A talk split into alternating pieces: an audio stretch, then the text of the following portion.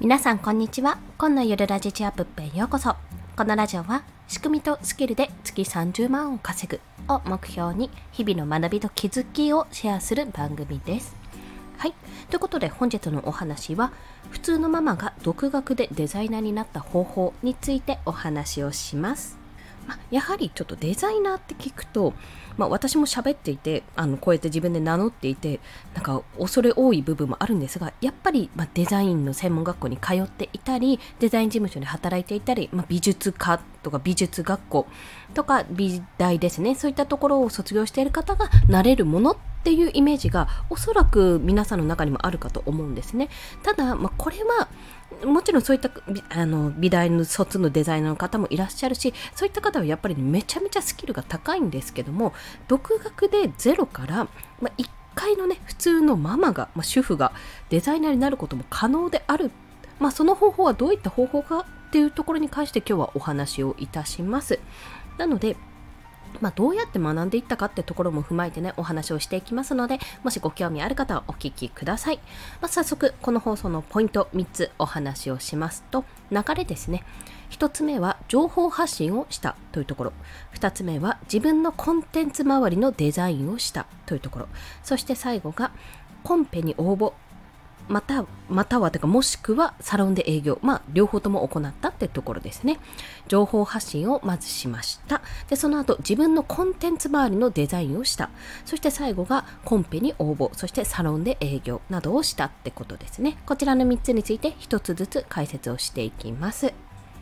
はい。まず私はそもそもですね、デザイナーになるために、まあ、フリーランスにはなろうと思っていたんですけども、デザインで食っていくとは最初は考えていなかったんですね。そのことが大前提です。なので、一番最初に始めたのは情報発信でした。で、これは何かというと、まず Twitter ですね、SNS で発信をしました。まあ、その前にノートもやってたんですけども、それを全然更新しなかったので、まあ、Twitter で発信っていうのをまずやって、そこから音声配信を始めたんですね。去年の12月のお話です。でこのように SNS とか音声配信とかをすると必ずねこのアイコンとかそれこそサムネイルとかヘッダーとかのそういったコンテンツを作んなきゃいけなくなるんですよ。デザインをしなきゃいけなくなるんです。で、まあ、適当にね、やればいいやってことで、あの、最初、自分で絵を描いてやればいいかなと思っていたんですけども、やっぱりそのアイコン周りとかしっかりしといた方がいいっていう、あの、私は自分の顔を出したくないっていうところもあったので、さてどうしたものかと考えた時に、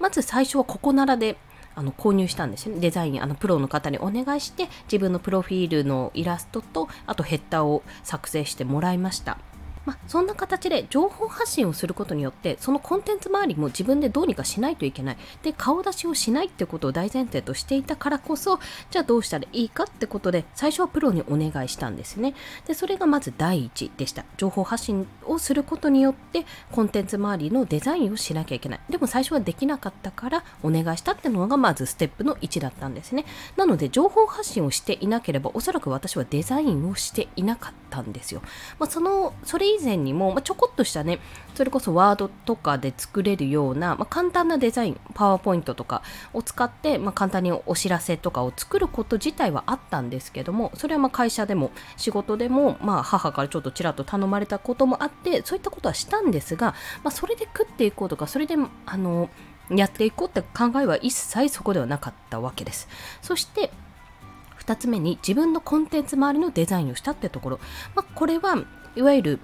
SNS とかのデザインをしたわけなんですけどもその前に私自身あの本を書きたいっていう夢がねどこかにありましてちょうどその時にあの池早さんの池早さんと周平さんかなお二人がオーナーをやられていたもうないんですけども期間限定のサロンがあって教材サロン付き教材だったんですね。Kindle 表紙を作るあの攻略法っていう教材があってそれを購入したことから全てが始まったわけなんです。で、まあ、なぜかというと、Kindle 本を作るにあたって、本自体はワードで作れるんですよ、内容、原稿は。けれども、あの、表紙のデザインをどうにかしないといけないと。で、表紙のデザインをあの作るというかそれをやるにあたって、まあ、誰かにここならとかでお願いしようとも最初は思っていたんですがちょうどねあの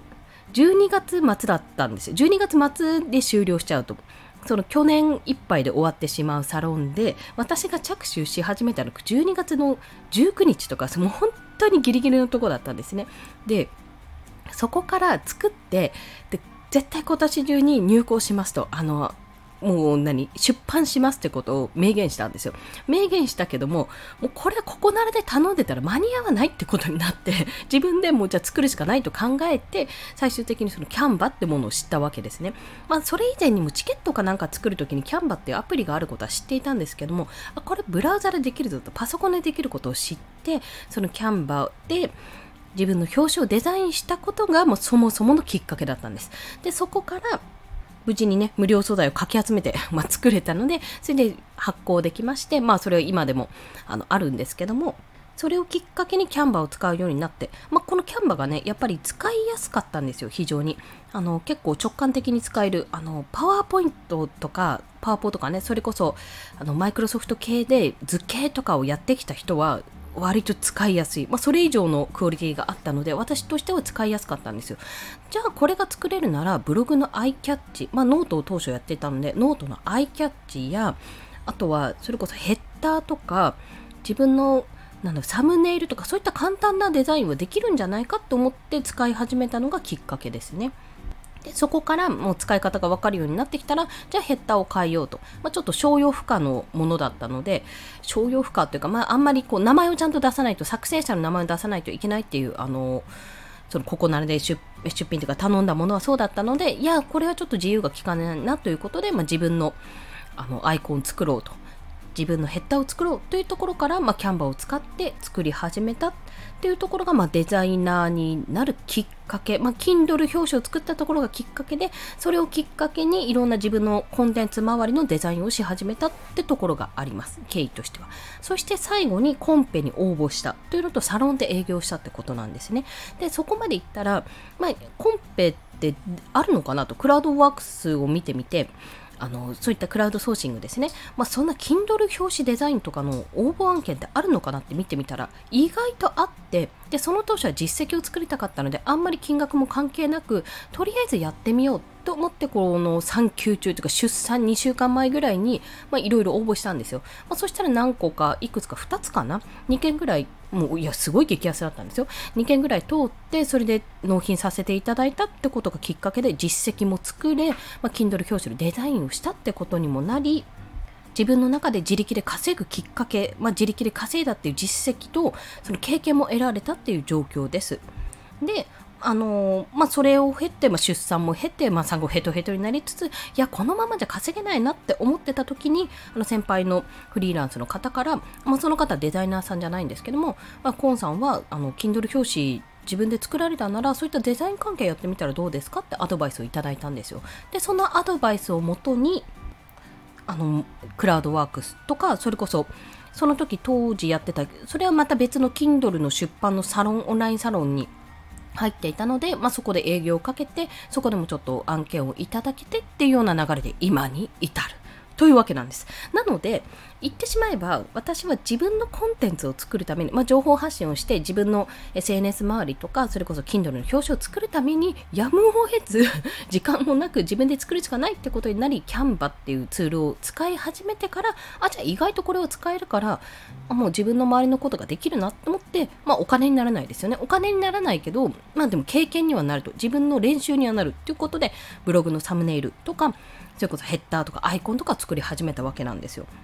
でそうすることによって、まあ、だんだんこういうのがいいなこういうの作ってみたいなって思うようになり、まあ、そこからコンペに応募してみる。自分の実力はどんなもんじゃいっていうことでコンペに応募したりあとはサロンで営業をかけたりして少しずつ実績を積み上げたってことなんです。なので言ってしまうとそんなになんか何かをしたってわけではないわけですね。自分のものを作っていてそれをあのみなあの見た方とかもしくはこういうの作ってますって言ったらあじゃあちょっと自分のもお願いしようかなって方が出てきたっていうわけなので何か継続的にやれたとかあの大手の人とつながったとかそういったわけではないんですけども個人的にこうちょっと困ってる人とかの案件を受けたまれるようになったのでそういった意味ではちょっと珍しいパターンなのかなとも思います。で、まあ私自身はマイクロソフトでパワポとかでちょこちょこっとやってた時代ももちろんありましたけど、基本的には独学なんですよ。一時期ね、社会人専門学校というか専門講座みたいなので週末学校的な週末の授業っていうのも通ったことはあったんですけども挫折しましたし基本的にはいろんな人の作品を見たりそれこそ表紙を見たり Amazon を見たりしてあと本を読んだりしてこうかなああかなってことをやっていった、まあ、少しずつ調べながらデザインをあのスキルをつけていくっていうような形でやっております。でここで言いたいのは何かというと基本的にそのデザイナーとかライターとか、まあ、そういう風な名前を聞いてしまうといや自分には無理って実力がないから無理って思うと思うんですよ。まあ、それは私自身も思っていたんですけども、実際に自分でじゃあ1個、例えばですね、小説を書いてみようとか、じゃあ1個記事を書いてみよう、ブログの記事を書いてみようっていうような形で、まあ、最初はお金にならなくても、自分で何かを作ってみる、発信をしてみるってことから始めると、意外とあこのレベルでもお金になるってパターンがあるんですよ。どうしてもプロとかあのすごい人を見てしまいがちなんですけどもあのそこまでのスキルはいらないからすぐにやってほしいとかもっとあのそこまでのスキルはいらないけども早く提案してほしいとか何種類か提案してほしいっていうそういったところを求める方もいるのでそういう人たちに視点を合わせて、まあ、焦点を合わせてあのすぐにパッと出せるような提案できるような形にするとかもありですし、まあ、テンプレートを作ってココナラさんみたいにねココナラで出品するってこともできますしやり方次第で稼ぐとか稼ぐことができるっていうか仕事になるっていうことを今日はお伝えしたいと思いシェアさせていただきました。ということで本日は普通のママが独学でデザイナーになった方法についてお話をしました。もう流れとしては1に情報発信をする2に情報発信をするにあたって、まあ、アイコンとかヘッダーとかそういった自分のコンテンツ周りのデザインをしてみたってところ。そして最後が、まあ、その経験を得てコンペに応募したりもしくはオンラインサロンに入ってたのでそこに営業をかけたりして仕事を少しずつ受注したという形になります。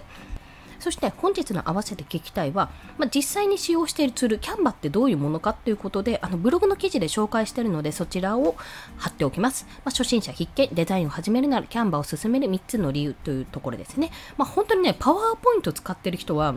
すごいすぐできると思います。わかりやすいので。はい。まあ、使ったことない人でもあなるほどこういう風にやるんだなっていうのがかなりね直感的にマウスがあった方がいいですよ。ちなみに。マウスがあった方がすごい使いやすいので、まあ、ぜひあのちょっとデザインしてみようかなって思う方は試してみていただければと思います。で無料版有料版あるんですけどもまあ、私は有料版を使ってますが、無料でも全然使えます。あの、他から素材も引っ張ってこれるので、無料でもかなり自由度は高いので、まあ、ちょっとお試しにするんであれば、無料からやってみるのもいいかなと考えておりますので、よろしければお読みください。そして、私が実はこっそり参考にさせていただいた、まあ、これが導入部分から基本的な教科書部分かなって思う本ですね。そちらもリンクを貼っておきますね。えなるほどデザインという本です。あのね、これはね、めちゃめちゃわかりやすい。あ、わかるって、見ててわかるっていう感じる部分っていうんですかね。あの、あるんですよ、細かいところ。なんでこれ合わせてるのに、ちゃんと四角、四角っていうか、あの、左寄せにしてるのになんか漢字とカタカナでこんなに見え方が違うんだろうとかそういった疑問にもね答えてるのでこのなるほどデザインっていうのはめちゃめちゃ分かりやすい本でございますよろしければお試しくださいリンク貼っておきますそれでは今日もお聴きくださりありがとうございました。この放送いいねって思われた方、ハットボタンもしくはレビューなど書いていただけると嬉しいです。また、スタンド FM では1日3放送しております。フォローしていただけると通知が朝昼晩と飛びますので、よろしければフォローもお願いいたします。という形で 今日はね、一度ちょっと自分がどうやってデザイナーになったのかっていうところを振り返った放送をしてみました。まあ、これデザインに限らず、ライターとか動画編集とか、まあ、そういったパソコン1台でできるものに関しては、基本的におそらくね、皆さん自分のコンテンツを作るとかそういったところから始めるかと思います。まあ、それをやってみて、あ、ちょっと仕事としてやってみようかなって思ったら、まあ、知り合い経由で仕事をもらうとか、クラウドソーシングを使うとか、いろんなパターンができますので、よろしければお試しください。応援しております。はい。ということで、皆さん、今日もコツコツ頑張っていきましょう。コンでした。ではまた。